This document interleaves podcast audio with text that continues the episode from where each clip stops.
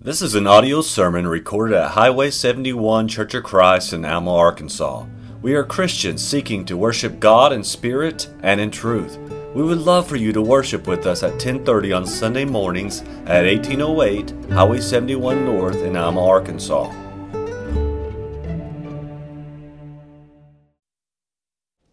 Good evening, everybody. It's good to see everybody here. We got a good crowd for Wednesday night. Um, I wanted to ask a question just starting out, and that's just simply who here has ever been tired before? Sometimes we're dog tired, right? It's a saying that comes from the 1500s and it refers to the way a dog will just come in and flop itself on the floor when it overexerted itself. And, you know, when we think about a person, the picture comes to mind of someone who is despondent. You know, they're barely moving forward. They're really approaching the point of being worthless just because they're exhausted. And sometimes when a Wednesday night comes up, we might feel sort of like that when it comes time to head to church. We all do that from time to time. I know I have.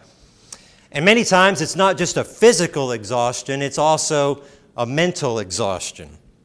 There are times when mental exhaustion can make us more useless than physical exhaustion. Isn't that true?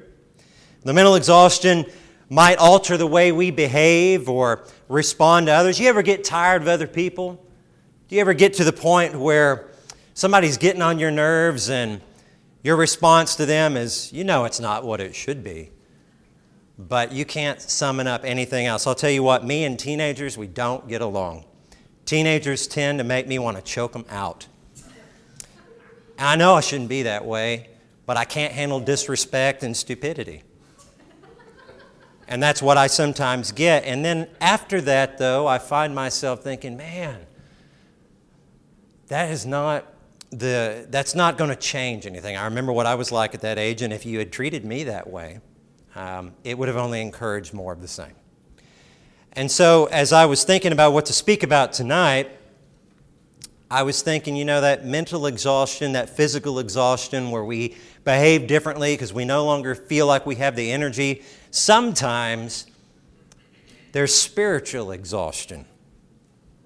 And with spiritual exhaustion, we may not really be physically or mentally weary. We may just be over it, as the expression goes.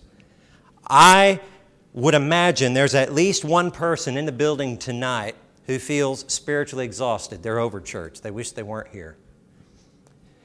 And perhaps when that happens to us, we just make a decision that we no longer care to do the things a Christian should.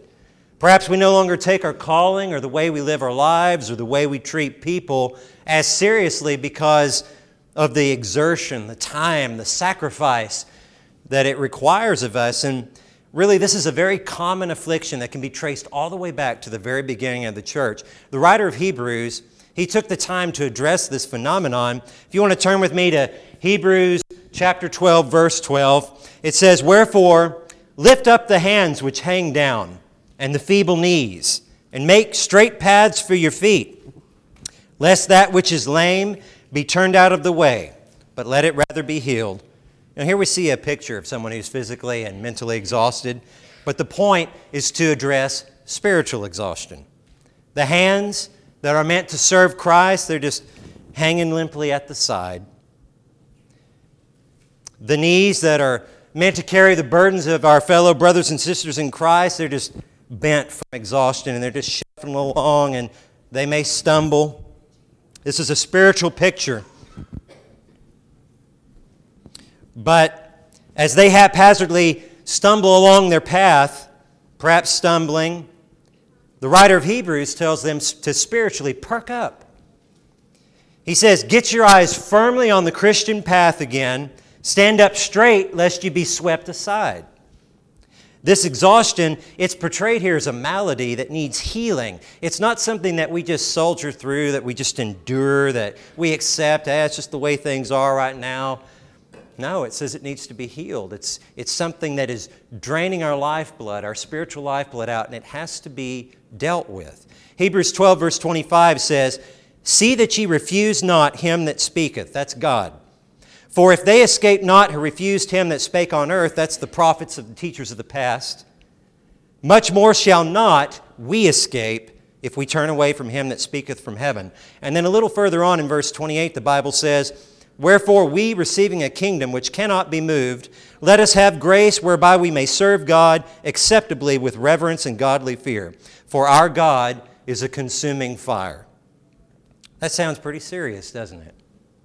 In even earlier verses of Hebrews, the writer tells us to accept chastisement gladly because God chastises those whom he loves. So, is this lesson tonight meant to be some form of chastisement? No, it's not. I hope it's encouragement. But when the writer of Hebrews wrote that, it was a form of chastisement to these people. And when God chastises, it's because he sees two things. He sees a problem that needs to be fixed, and he sees people he loves enough that he wants them to fix it for their own good. So let's bear that in mind as we move forward. Let's, let's look at what we have here as an admonition to change. Let's stop haphazardly and tiredly moving forward as a child of God if that's happening to us. And instead, let's do things with grace and energy and determination because there's a consequence if we don't. It says we'll be swept aside, we'll be moved out of the way so that another person who is more willing will do the will of God. The question is here in this verse in our text, or Hebrews 12 and 12, what were they being told to do? The answer is found in the next chapter, Hebrews 13, verse 1. Let brotherly love continue. Now, by reading from chapter 12, we got a little context for this verse. And first, there's a few things you can take from this verse here. The first thing is that we can assume that brotherly love had already been happening in the past. That's why they were told to continue. And that it had been something that um, perhaps they had grown slack in because they were encouraged not to grow slack in it. And even if they hadn't, the implication is that there would come a time when they would grow weary and they would slack off in brotherly love. And it seems that maybe they were worn out. Maybe things were no longer as they should be. Perhaps their efforts to love one another were a bit forced. Perhaps they didn't show each other love like they used to anymore. Perhaps their words were laced with sarcasm and venom, hatefulness, ugliness to the people they loved and who loved them the most. That could very well happen. Could have happened to them, can happen to us may be happening to us. This verse finally implies that brotherly love is very important. If you read through all of chapter 13, you're going to see it explain things like hospitality, marriage, daily conduct, submission to authority, grace instead of legalism, and prayer for one another. Those are all things that follow immediately after this verse. All of these things are direct applications of brotherly love. And I'd like you to keep that in mind. We're not going to cover those things tonight, but I want you to remember hospitality, marriage, daily conduct, submission to authority, grace over legalism, prayer for one another. This is brotherly love. And about all this, God says, Listen to my words and obey him with reverence and godly fear in this matter, with the warning that God is a consuming fire. There's a consequence, you see, for not doing this. And you, brotherly love, it, it's really serious. I think we take it for granted sometimes, you know. We certainly take the people who are good at it for granted. We know who those people are the ones who smile a lot, inspire us a lot. They're full of energy, they're full of laughter, full of jokes, full of support. They care, they ask questions. When people come up and ask me questions about they say, How you doing? I'm doing fine. What'd you do this week? I tell them some little thing. And the next thing I know, they're asking me a follow up question about it. And sometimes they catch me off guard because in their position, I can't say that I would really care sometimes. And yet they do. And it's those people who get you thinking later. It's like, why did they do that? Why do they seem so genuine and sincere? And you feel a sense of comfort from the fact that you have that support, and maybe you feel a little bit of um, prodding to become more like that yourself. It's a commandment, brotherly love. It's not just a suggestion or good advice. Tonight, I want to briefly look at a few examples here of brotherly love. And as we prepare to do that, I want to just define brotherly love just a little bit here uh, before we move into that. First of all, I want to point out that it's found in company with kind affection honor and preferring one another. Now, preferring one another means that you treat everyone around you as more important than yourself. Romans 12, verse 10 says, Be kindly affectioned one to another with brotherly love, in honor preferring one another. Second, brotherly love is principally concerned with the good of others. I think when we think about brotherly love, sometimes we're thinking, Who is brotherly loving me? How supported do I feel? How many people do you know have left a congregation because they say, Well, I just didn't feel I was getting the support that I needed? I hadn't been to church. I've actually heard people say, I didn't go to church for two weeks just to see who would call me. And you know what? They didn't even come by. And that is how they measure brotherly love. But what these verses tell us is that it's concern with others. Romans 13, verses 8 through 10. Owe no man anything but to love one another. For he that loveth another hath fulfilled the law. For this, now listen to this and be thinking about how does this relate to brotherly love? He says, For this, thou shalt not commit adultery, thou shalt not kill, thou shalt not steal, thou shalt not bear false witness, that is, to tell lies about what another person did and slander them. Thou shalt not covet, thou shalt not be envious, jealous wishing you had what other people had and hating them that you don't have it and that they do. That's covetousness. And it goes on and it says, And if there be any other commandment, it is briefly comprehended in this saying, Thou shalt love thy neighbor as thyself. Love worketh no ill to his neighbor, therefore, love is the fulfilling of the law. Now, you see here again what I mentioned before from Hebrews 13. Brotherly love is expressed through things like hospitality, marriage, and how we treat our spouse, our conduct and concern for one another, and respect for authority. Notice that we're told that we owe this to other men. It's not a question of who deserves it, it's a question of you have a debt of this to every person you come across, and especially to your fellow brothers and sisters in Christ. I want you to think for a minute about that brother or sister who has made you upset, that irks you, irritates you, did you wrong, whatever. You owe them better than you're giving them. The third thing that defines brotherly love is that it involves giving of our lives for the provision or the care of our brothers. 1 John 3 11 through 18. For this is the message that ye heard from the beginning, that we should love one another. Not as Cain, who was of that wicked one and slew his brother, and wherefore slew he him? Because his own works were evil and his brother's righteous. Marvel not, my brethren, if the world hates you. We know that we have passed from life unto death because we love the brethren. He that loveth not his brother abideth in death. Whosoever hateth his brother is a murderer. And ye know that no murderer hath eternal life abiding in him. Hereby perceive we the love of God, because he laid down his life for us, and we ought to lay down our lives for the brethren. But whoso hath this world's good, and seeth his brother have need, and shutteth up his bowels of compassion from him, how dwelleth the love of God in him?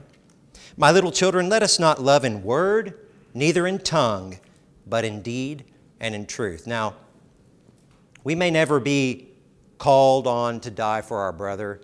We have a visitor tonight who served in the Air Force. I've served in the Air Force. Uh, we've had other people here that have served, and part of your expectation there is that if you're called upon to die for your countrymen, you will. And the vast majority of us, that never happens. But the question never arises would you, what are you going to do if the time comes where you have to? It's just understood that you're going to, and if you try not to, you'll have commanding officer and things in place where they, you know, it's, going to happen.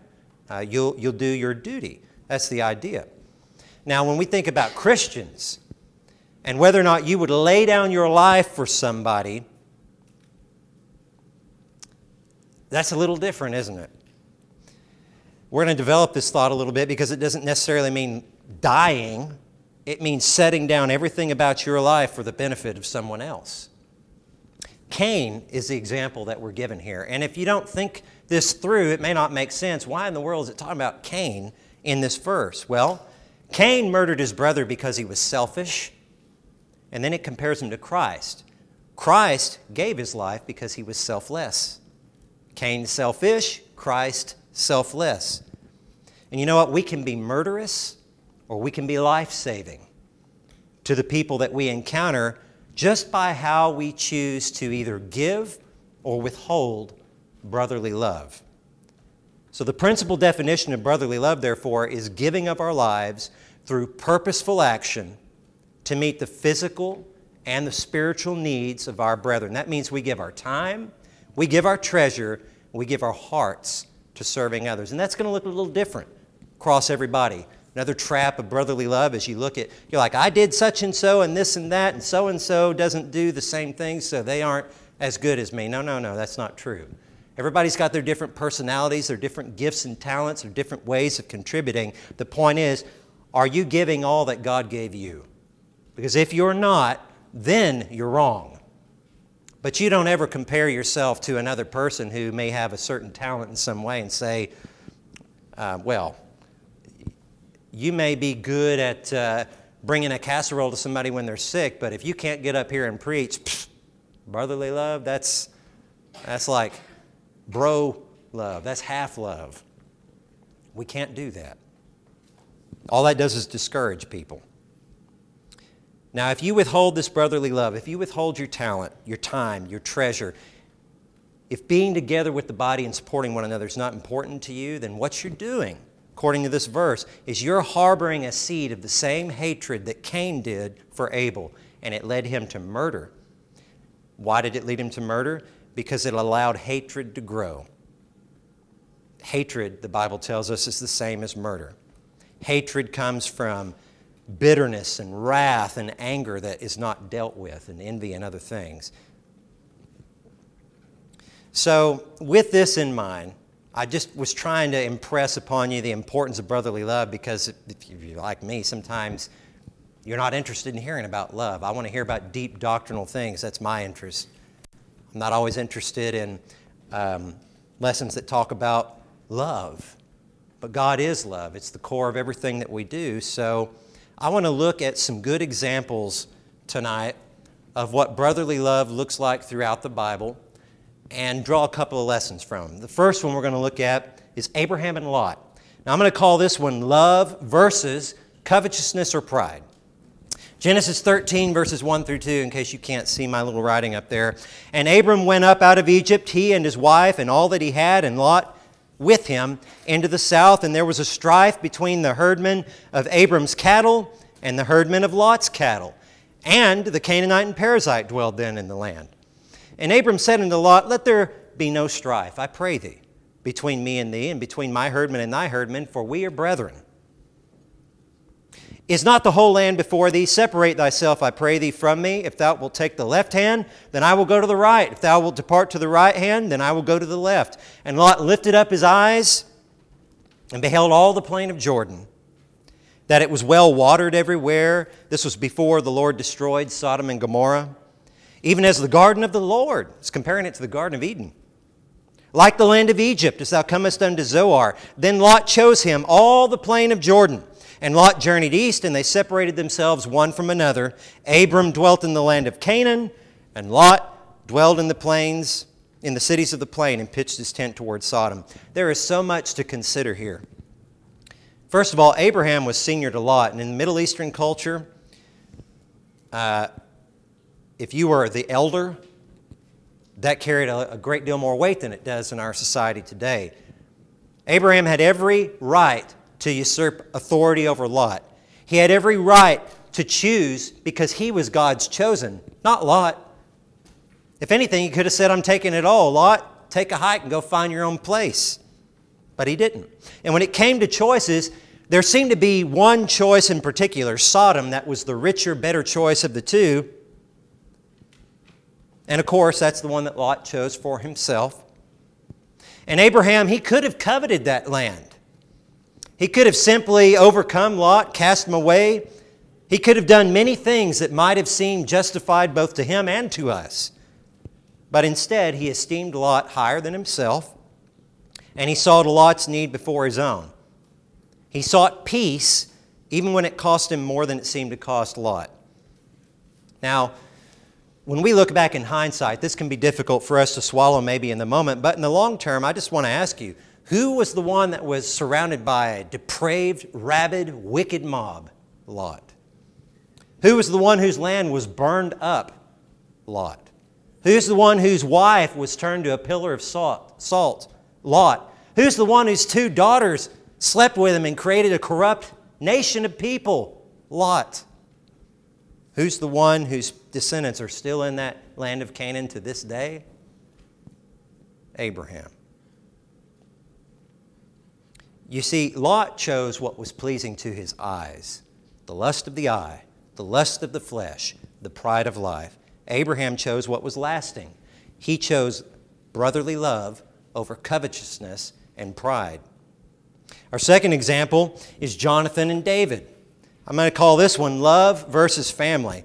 I think some people need to hear this more than others.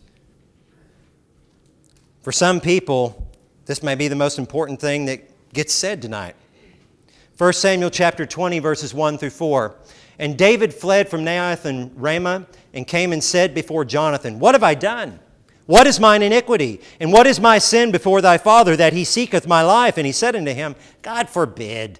Thou shalt not die. Behold, my father will do nothing, either great or small, but that he will show it me. And why should my father hide this thing from me? It's not so. David swore moreover and said, Thy father certainly knoweth that I have found grace in thine eyes. And he saith, Let not Jonathan know this, lest he be grieved. But truly, as the Lord liveth, and as thy soul liveth, there is but a step between me and death. Then said Jonathan unto David, Whatsoever thy soul desirest, I will even do it for thee. Now, I want you to notice, Jonathan didn't just say, I'll pray for you, brother. That's a trying circumstance. Thoughts and prayers. He went to work to help his brother, even if it would cost him personally. There was no limit to what he was willing to do. Some people say blood is thicker than water. Now, nobody loves their family any more than I do. But let me tell you something the waters of baptism supersede the blood in your veins on this earth.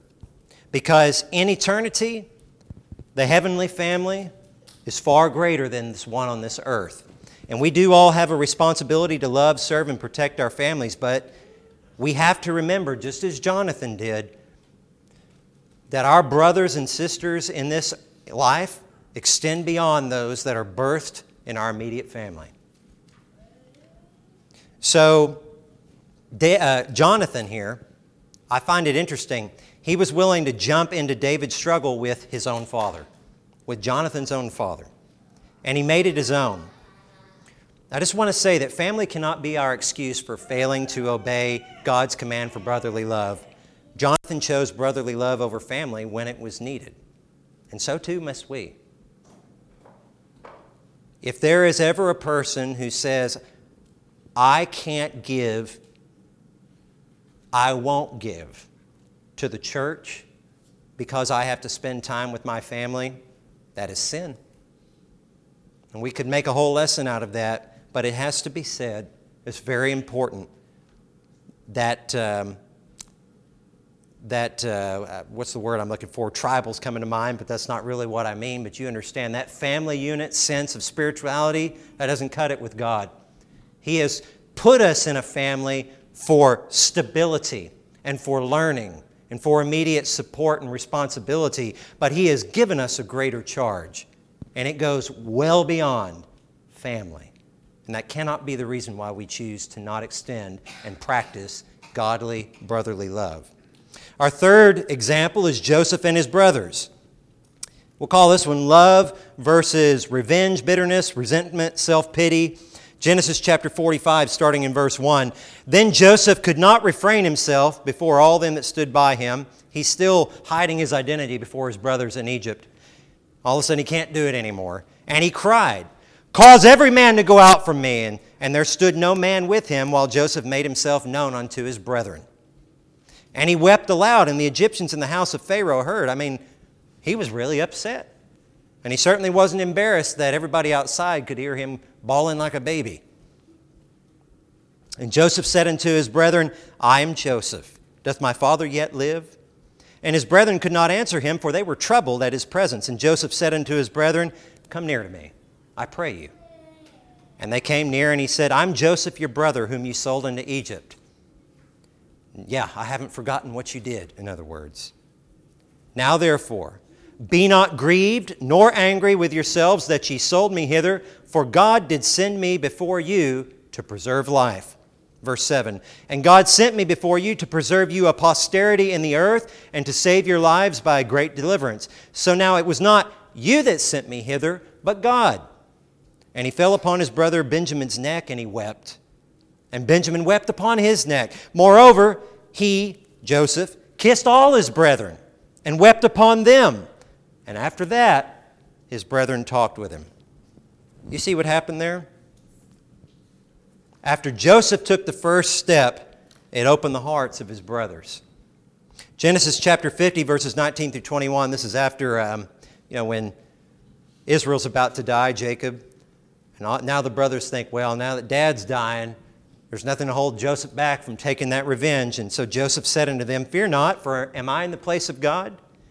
But as for you, ye thought evil against me, but God meant it unto good, to bring to pass as it is to this day, to save much people alive. Now therefore fear ye not, I will nourish you and your little ones. And he comforted them and spake kindly unto them. Even though he had no reason by man's standards to do this, Joseph understood two things here. First, God is in control. Not only was God in control of Joseph's circumstances and future, but he was in control of Joseph's brothers' actions all the way back to when they were actually sinning. He didn't cause them to sin, but he had a firm hand around that mess that they were making, and he never let go. Now, that can be a hard thing to wrap our minds around, but Joseph was willing to acknowledge this, and that allowed him to understand the second thing that's demonstrated here, and that is that love is wrapped in forgiveness. All men give offense. And sometimes that offense is downright murderous. But even in the face of real harm coming from another, we have to love our enemies. And we have to recognize that sometimes our closest brothers can feel like enemies from time to time. And one of the greatest ways to love someone is to forgive them indiscriminately. Imagine the relief that Joseph's brothers felt when he forgave them. Also, imagine the shame they must have felt. Imagine how that shame must have opened up their eyes to the truth of Joseph's dream that he was of his worthiness to be bowed down before. That's what started the whole problem, or at least that was the, the final catalyst. They were so envious, so mad that he'd had this dream that they would submit to him in some way. But here we see it borne out to be God knows what he's doing.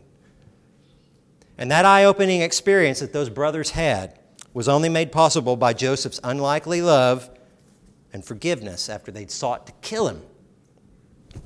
Now, nobody's ever tried to kill me.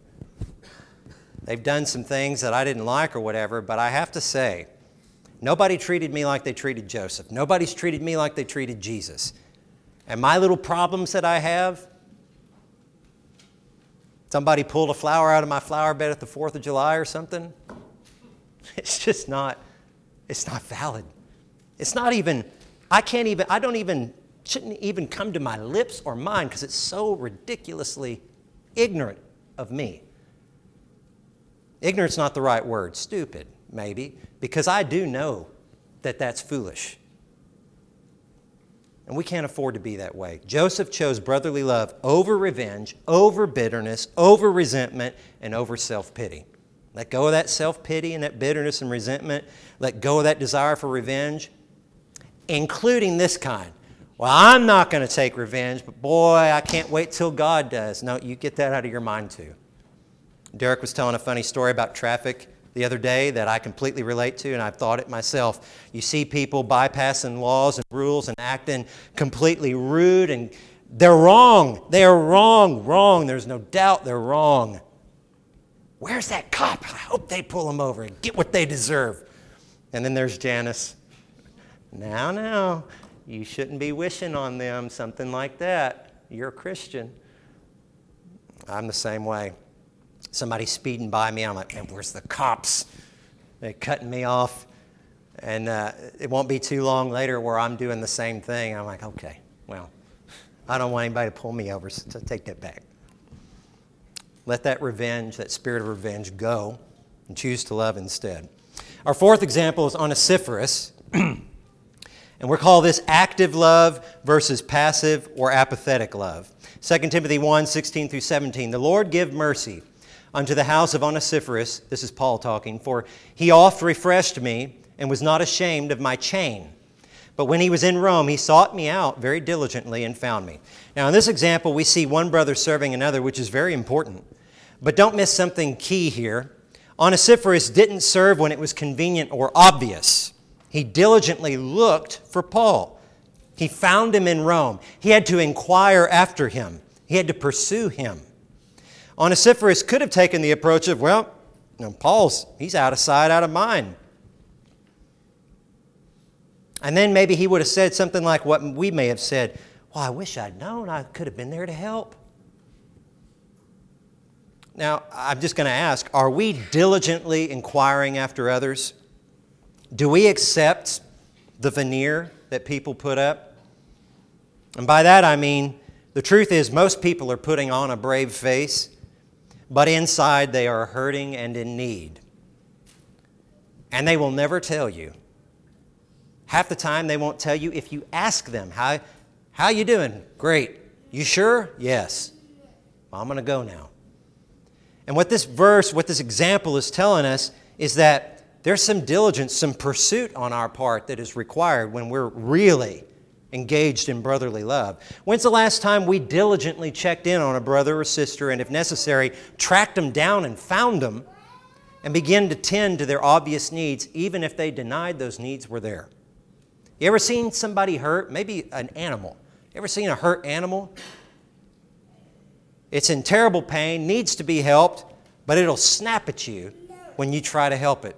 And humans are no different. They may not put their, apply their teeth to your skin, but they're biting you nevertheless, right? You have to work through that. And they will thank you for it eventually. Onesiphorus chose active brotherly love over passive or apathetic brotherly love. And then our last example is Jesus. We'll call this no limits love.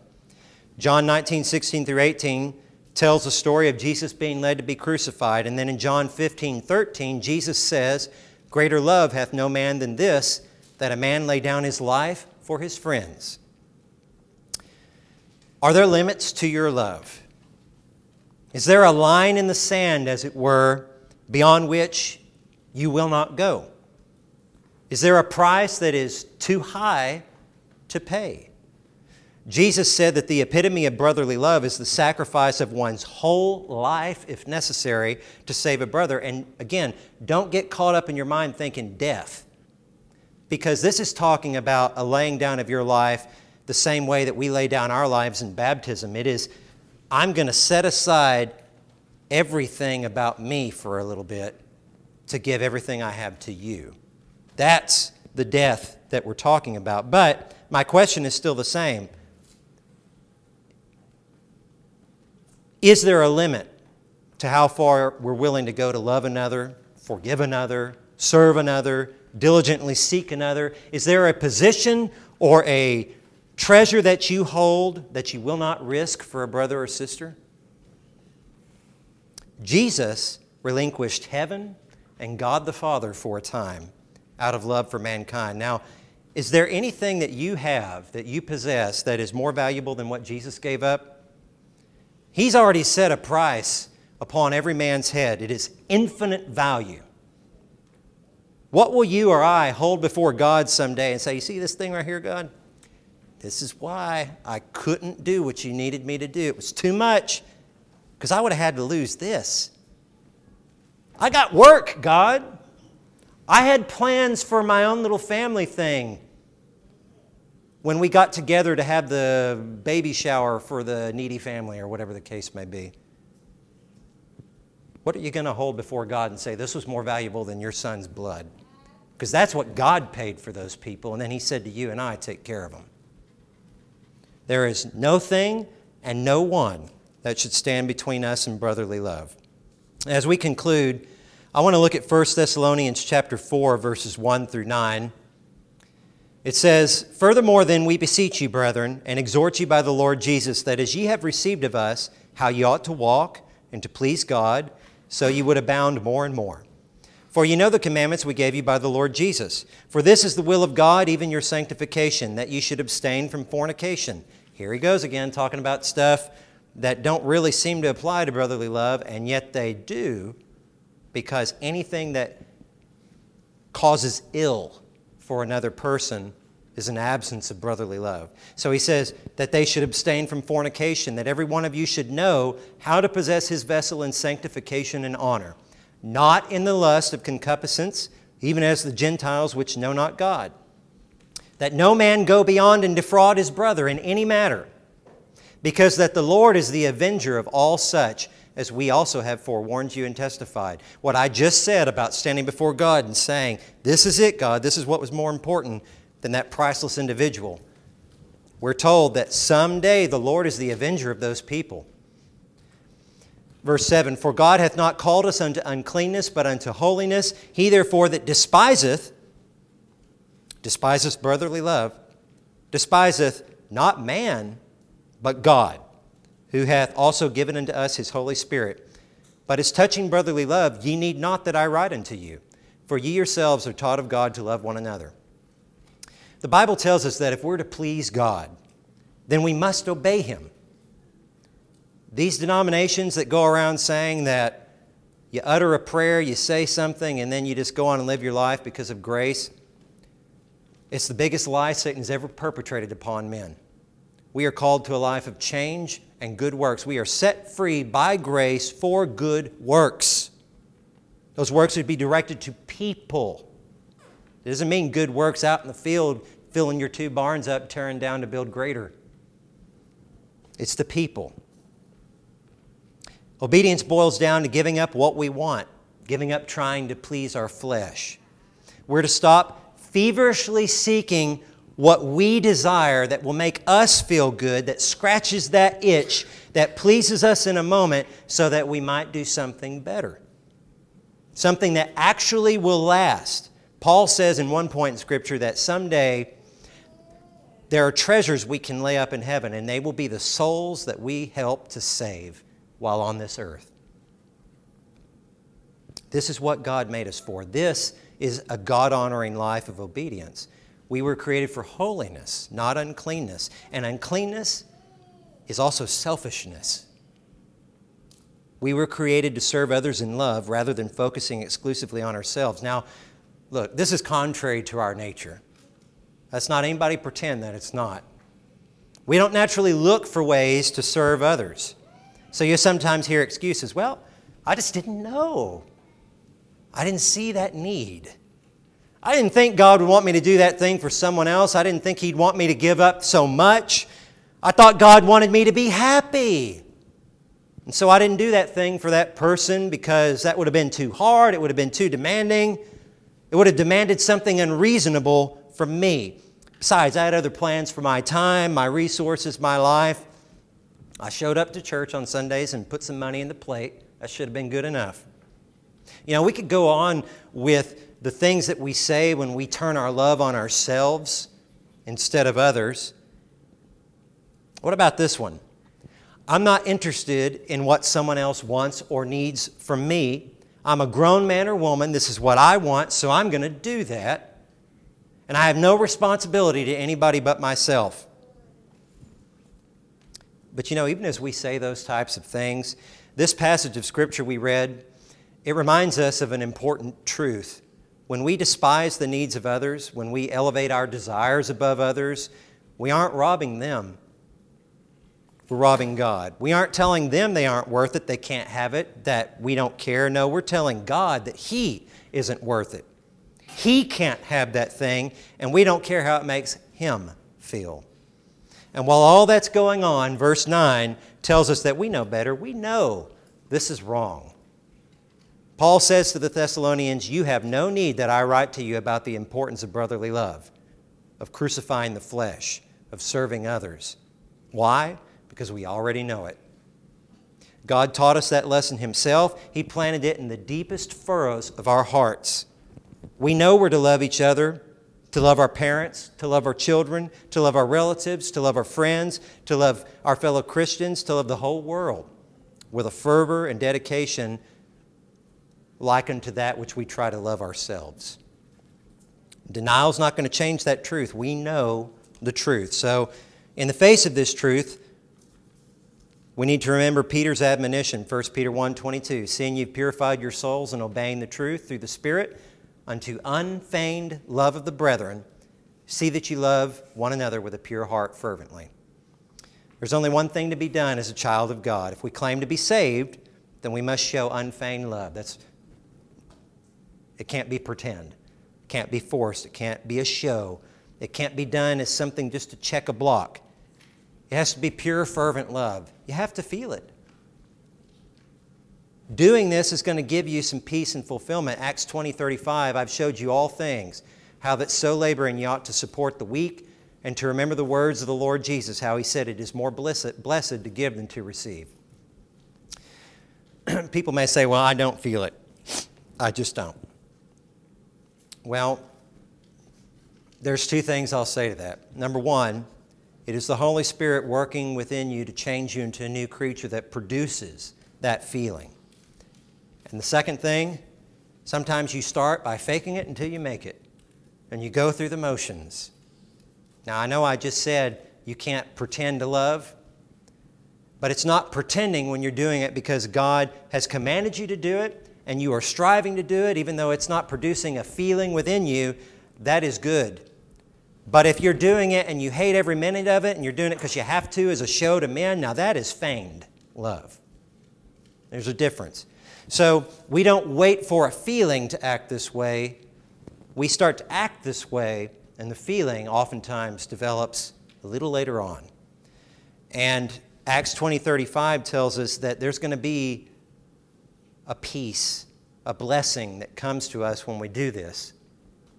And if you haven't experienced that for yourself yet, then it's possible you either A, haven't tried it, or B, you did it on false pretenses. And only you can know that. And the only way that you can correct that is through prayer on your knees before God, asking Him to, give, to create in you a clean heart. So, I just want to conclude by saying the following. If, um, if you choose to love this way, there's some old book, I don't remember, Crazy Cycle? Something Charity told me about. I would typically never read such a thing. Um, but as I recall, what it said was in a marriage, you start fighting and bickering, you're not getting along, both people are offended, both people are hurt. So neither one ever feels like doing the thing that's required to fix it and creates the crazy cycle. And what it takes is one of you to decide that you're going to change and act the way you should, even though the other person doesn't deserve it and doesn't return and doesn't respond the way that they should. So in our marriage, can you guess who took that step first? It wasn't me. But it, it, it worked. Now, Charity may say, well, it hasn't completely worked, but it worked some, all right? Um, and the same thing applies here if you start loving others in this way, it will inspire them to love in that same way too. It is a love that requires nothing of a person, it is just heaped upon them abundantly, constantly, even when they throw it back at you. People can't run from that forever, it will change them. And that's a beautiful and precious thing. So, I just want to leave, with you, leave you today by saying that let brotherly love continue. Don't wait for anybody else. Don't look and see how people are behaving. Don't wait for a feeling in you. Just start doing what the Bible tells you. Watch the blessings come, watch the change it creates. And someday, you're going to get to heaven. And as excited as you're going to be about being there and seeing the Lord and everything, just be beyond, beyond words the joy over that. I suspect you're going to be overjoyed also when you look to the side and you see those people that you extended this kind of love to, and they arrived there with you because of what you did and maybe you're also there because of what they did as it relates to brotherly love. So don't get too tired and worn out with this thing. People can be tiring, but it's all worth it in the end, and life is very short, like Dane said, and, and our life is, is just a vapor. You're not going to be having many opportunities to do this. That person that you're resenting today, withholding your love and forgiveness from, tomorrow, tonight, they could be gone. And you'll never have that opportunity again, but you will still face the avenger of those people. That's what the Bible says, and the Lord is a consuming fire. So take your pick, which you want to be someday. So the lesson is before you. Uh, if there is anyone here tonight who has not responded to the gospel and is ready to confess their sins before the Lord, confess that Jesus is the Son of God, repent of those things, submit to the waters of baptism. Uh, we invite you to do that tonight. And if there is anyone who would like the prayers of the church for anything, we ask you to come forward to this front bench as we stand and sing the invitation song. We hope you have enjoyed this message recorded at Highway 71 Church of Christ. If you have questions concerning this message or would like to set up a study, please call 479 647 2658. May God bless you.